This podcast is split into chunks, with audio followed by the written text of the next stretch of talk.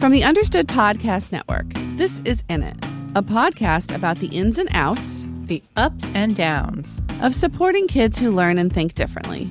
I'm Gretchen Vierstra, a former classroom teacher and an editor here at Understood. And I'm Rachel Bozek, a writer and editor raising two kids with ADHD. Today, we're talking about math. Did your heart just sink a little when you heard the word math? A little bit. If so, you're not alone. So many of us get stressed out thinking about math. And even if we don't ourselves, many of us are raising kids who do. Maybe you have a kid who has math anxiety, which, yes, is a real thing. Or maybe they have a way of learning or thinking that makes math especially challenging. Whatever it is that's making math hard for your kid, at home or at school, there are tools and strategies that can help and we are very lucky to have special education and math teacher Brendan Hodnett with us today to talk about some of them. Besides teaching middle school kids, Brendan is also an adjunct professor at Hunter College in New York City, where he offers courses on inclusive ways to teach math. Brendan, welcome to In It. Hi, thank you for having me. We're so happy to have you here today. So, we are going to be getting into some of the learning and thinking differences that might make math challenging. But before we do that, we just kind of want to talk about math and ask more broadly why do you think so many people think they are bad at math, including maybe myself? Yeah, so I I see this a lot. Um, I'm currently teaching middle school, and I think by the time students get to middle school, I can attest that most students think they are bad at math or dislike it. Um, and I think that comes from a couple of things. One, math is very different than the other core subjects that they're learning about. Primarily, students are focused in math on either getting it right or getting it wrong. And when you have that fail rate that's a little higher in one class than the other, you might sort of feel like, eh, I'm not good at this. Mm. You know, even if we're talking about 70% accuracy, that feels like oh, I'm not good at this when I'm getting, you know, I'm doing so much better in my other classes. Whereas being right 70% of the time, like this is a conversation we have, you know, in middle school pretty regularly, that's actually pretty accurate. Yeah. So I think this notion of, ah, I, I, I've got too many wrong today makes me feel like I'm bad at this, right? Mm-hmm. Also, where's the in between? Like, was I close to right? Like, is that even a conversation that, that we get to have with our students and, and our parents with their children? Like, well, were you close? Were you on the right track? Are you making progress? Those kinds of things tend to not happen. So I think that's where we start right now. So, so here's a question. If you have a kid who is really struggling with math, it might be because of some of the reasons that we've just talked about, but it could be that they're struggling because of a learning or thinking difference. Can you give us a couple of examples of what we should be on the lookout for to figure out if that's what's going on? Sure. Yeah. And I think that happens a lot. I think that's hard to determine is this an issue where, you know, a child just has some negative feelings about the subject and they're resistant to it versus um, a child who continues to struggle with the same mm-hmm. concepts over and over mm-hmm. again, right? So if we're thinking about it at an early age, you know, we're thinking about how kids are asked to grab a certain number of objects and they bring back the wrong number of objects, right? Or if we're asking them to sort by shape and color and put three here and four there and you know which one has more questions like that that are you know we start very early on even in preschool. If we see students continue to make the same mistakes with those types of questions all right that might be a red flag. Maybe there's there's something we should pay attention to right? So now we're getting into elementary school and as the students around them are progressing through let's say, you know, memorizing their multiplication facts or using addition and subtraction without having to count on their fingers. And we have a child who's still counting on their fingers two, three grade levels past when they learned it. If we're stuck in those early, like I say, early elementary techniques and strategies that we use to problem solve, that can be a red flag. Like, okay, there might be a, a bigger issue here. It's not just a, ah, I don't like math, so I wasn't paying attention that much today. What would you call that? Um, that understanding you were just describing, where you know you know how to group things, you know how to add on, and what like a group of things might mean. What's that called in the math world? Well, so there's you know depending on which which skill we're talking about, you know there's your ability to perform math calculations, right, in your number sense. Uh-huh. So your like true understanding of, you know, the value of numbers. You know, as students progress through elementary school and, and we build on these skills, that sort of becomes second nature for those students who might not have a disconnect with math numbers and math symbols. But for someone who does, that's where we might see something we would consider a math learning disability. You know, for lack of a better term, we, we use the term dyscalculia in special education, but oftentimes in schools, it, we just refer to them as a math learning disability. It's also a mouthful to say dyscalculia. it is. And what exactly is it? Can you explain for us? Sure. So if we think about like students who are resistant to math or get nervous about math, that tends to show up more in like high stakes situations, right? So like their their working memory shuts down, their fact recall, they can't remember procedures or the math facts that they just practiced the day before. When that happens, when they they sort of blank out on a test, that's not really an indication that there's a math learning disability there. What we would be concerned about is if they're never able to remember the math facts, if they're never able to get past that point of, okay, you told it to me, I practiced it, a couple minutes later, I'm still getting it wrong. That's where, you know, a teacher would have a red flag and say, okay, I need to talk to the parents. Like, what is it that maybe they're seeing at home? And then mm-hmm. once the larger group starts to have this conversation around, you know, the child who might be struggling a little bit in school, and then we hear from the parents and we say, yeah, you know, we still are working on like left and right shoe or we're still working on like you know following directions like oh you want to go to the house three doors down to the right and they went in the wrong direction those are some things that would be red flags for parents to say okay maybe there's a bigger issue now that's not specific to just dyscalculia but now when you pair that with some of the things we're seeing in school all right then that's might be an area where we have to start doing an evaluation to see if there's a math learning disability there so, are there other learning and thinking differences besides dyscalculia that can make math learning challenging? I'm thinking, so for my own kids, both of whom have ADHD, um, and th- this has been more of an issue for uh, my son who's in eighth grade, and he's really good at math. So, he is actually a kid who's like, this is my thing, right?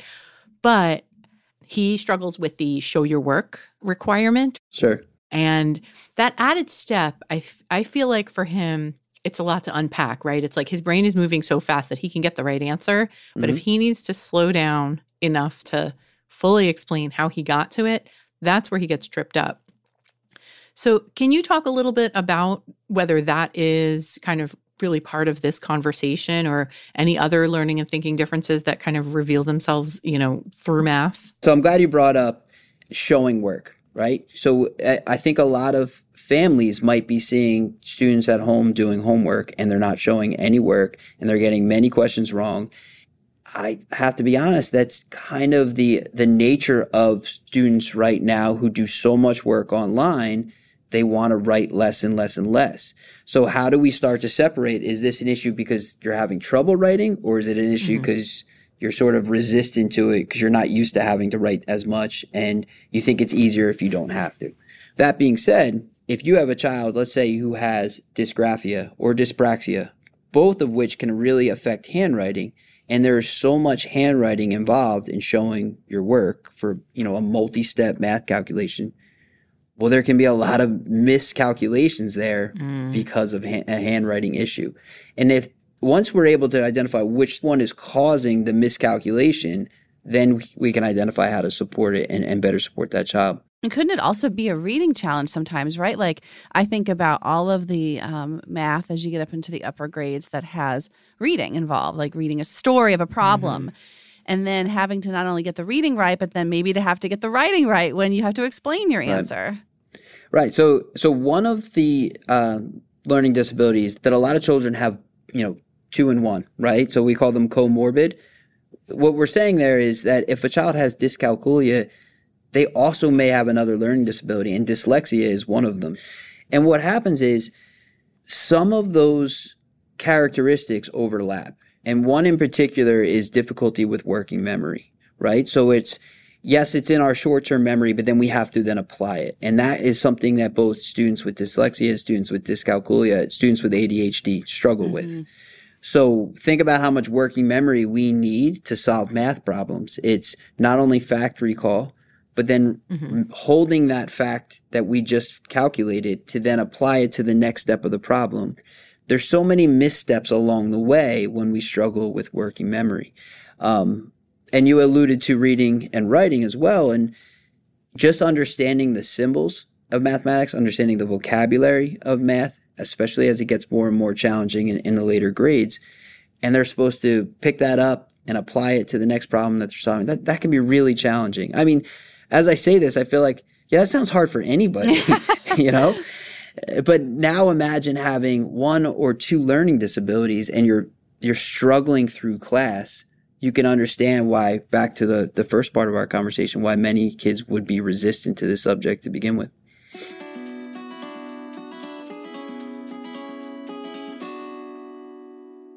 So I'm curious, what drew you to math? Like, did you like it as a kid? Did something click for you at some point where you were like, oh, I get why this works or why this is fun or. Yeah, you know, math was something I was always, you know, fairly good at. Feeling I felt pretty confident in the subject. And I think that stems all the way back to my middle school years. I started to realize not only was I confident in my math ability, but I was I was really comfortable in thinking of how to solve problems in a variety of ways. And I think that's probably my strongest suit as a special education math teacher is that I don't expect things to be done one way only. Everything can't be the same. That's that's the opposite of what we're trying to do. We want that flexibility. We want all of our students to shine and we have to, you know, differentiate what it is that we do enough for everyone to feel like they have some success. Um, and I, you know, I think, I think having those opportunities as a young kid to to really take those risks and to and to to help out some of the people around me who who just hated the subject, who just hated to, yeah, had to power through it. And I said, "Oh, let me show you something different." I remember doing that at a pretty early age, and I, and I felt like, yeah, I kind of ended up here for a reason. I remember those students when I was in math and struggling who I'd be like, they know how to answer this differently. I'm going to ask them how they're doing it. yeah. I do joke with my students now. I said, Oh, I got in a lot of trouble in seventh grade. And they said, For what? I was like, I was talking all the time in class. And they said, You were talking? I'm like, Yeah, but I was helping kids. Yeah. And they're like, what do you mean? And I was like, yeah, they would come to me for the answer, but I wouldn't give them the answer. I would say, well, show me what you're doing. It's like, it's like exactly what I do now. And they just laugh at me. They're like, you wouldn't do that. I swear, I, that's exactly what I was doing in seventh grade math. well, that's awesome.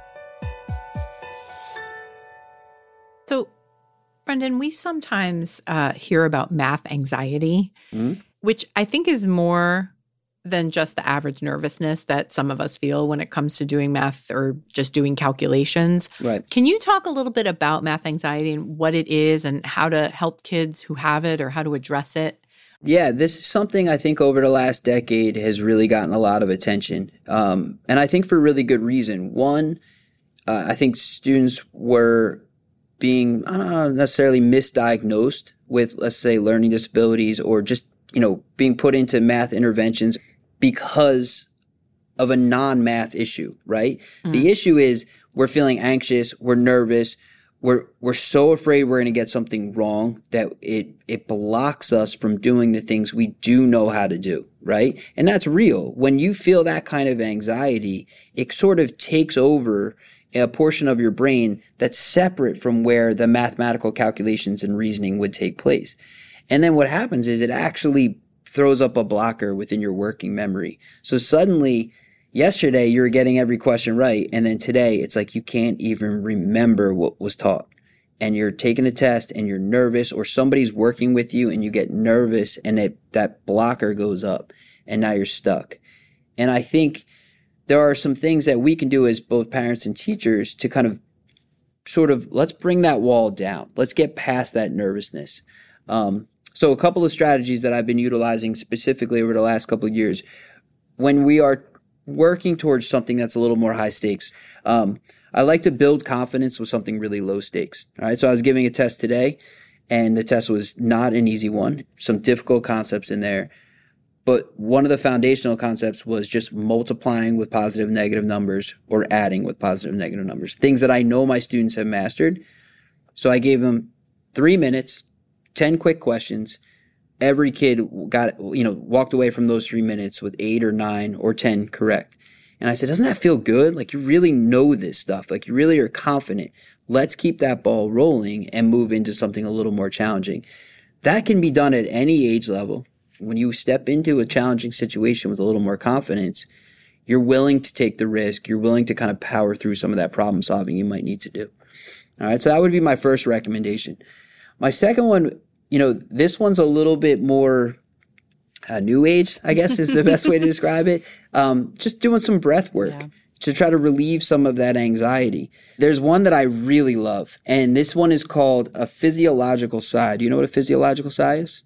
No. You ever heard that before? No, so, but I think I'm about to do one. Yeah, right? we're all going to do one. This one is great. So when you're when you're starting to feel really anxious, mm. and this would work, you know, in any particular situation, but I have my students do this when I can tell the anxiety level is high and I need them to just kind of calm down. Sometimes the energy is just really high mm-hmm. and I need the room to just settle. And what we do is you want to take a, an inhale in almost to the point of your, a full capacity, pause for a second, and then a second inhale, oh. like a quicker one. Mm-hmm. And then once you've done that, then you let it out slowly. All right. So it's like a full, you know, almost a full inhale, then a little bit more, and then let it out. Mm. And really just two of those, you automatically just feel your body just go. Yeah. Um, so my students like that one too. It's nice and calming, and then That's okay, great. we're ready to, to step do into that it. later. I feel like I must have had math anxiety now because I, like you just that might have helped. Yeah, right. You described this, and I feel like that's what would happen to me sometimes on tests. Is I would be so you're right. My my working memory was blocked by the fear and the anxiety that I had. That I would I would just blank out, even though I knew how to do something the day before. I would just completely blank out, and I would feel my body tingle, and I'd get all sweaty. And if I had done that breathing, man, I might have been better off.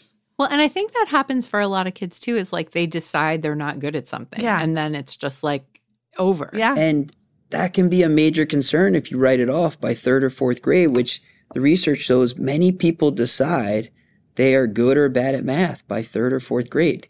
And that's, I think that's also why I teach middle school because I'm like, all right, it's my job yes. to convince you you're not mm, bad at math. Yeah that there's you know there's things you're really great at and you can be confident in and we're going to lean on those strengths and everything else there's strategies to get around mm-hmm. it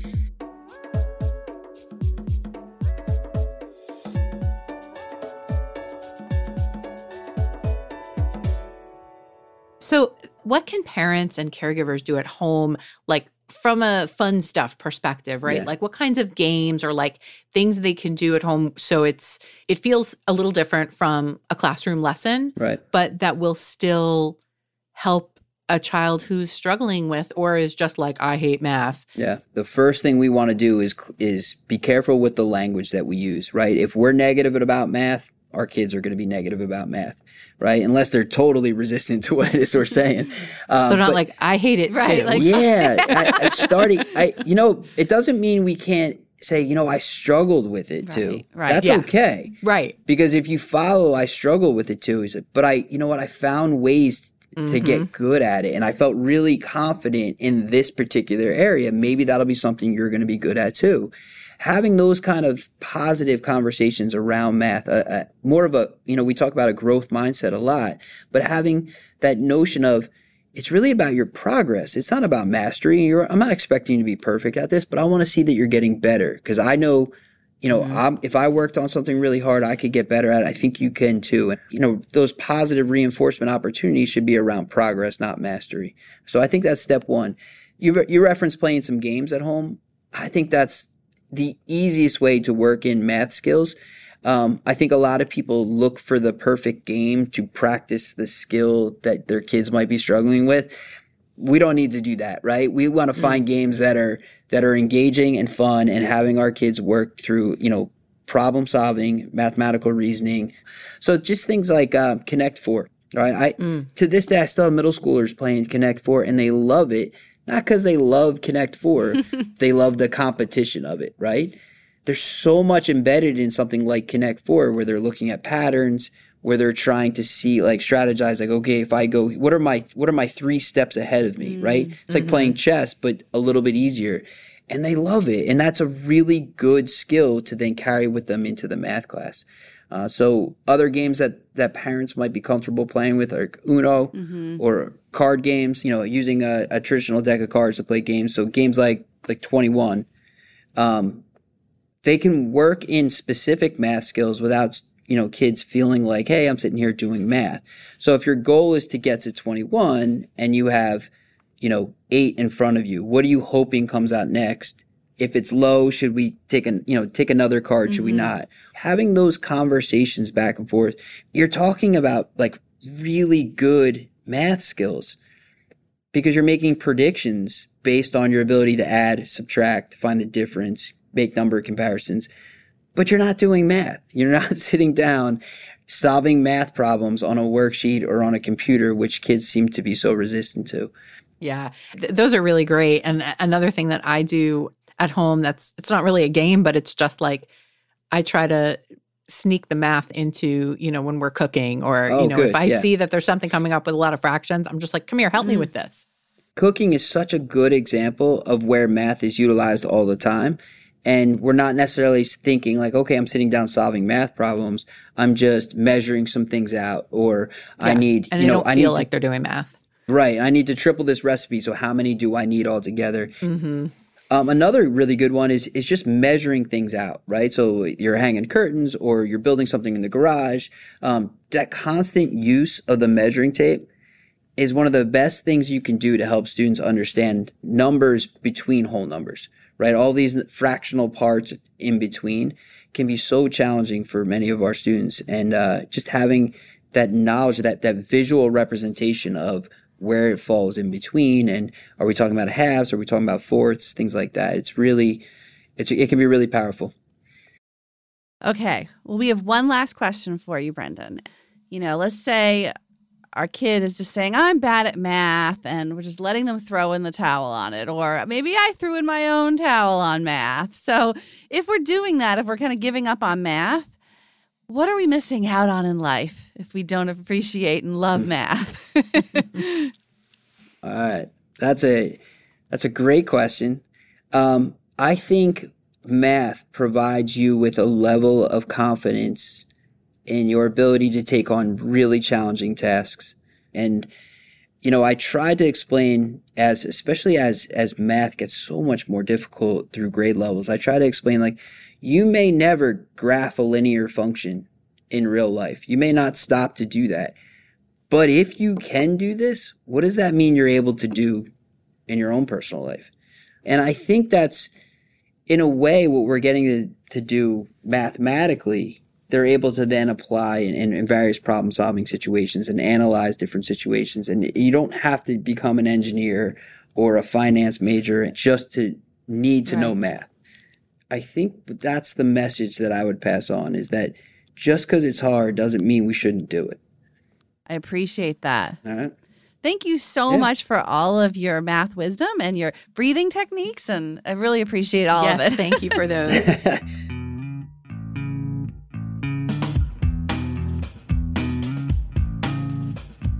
You've been listening to In It from the Understood Podcast Network. This show is for you, so we want to make sure you're getting what you need. Email us at init at understood.org to share your thoughts. We love hearing from you. If you want to learn more about the topics we covered today, check out the show notes for this episode. We include more resources as well as links to anything we mentioned in the episode. Understood.org is a resource dedicated to helping people who learn and think differently discover their potential and thrive. Learn more at understood.org/mission. In It is produced by Julie Subrin. Brianna Berry is our production director. Justin D. Wright mixes the show. Mike Errico wrote our theme music.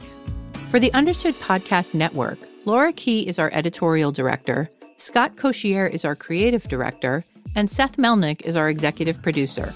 Thanks for listening. And thanks for always being in it with us.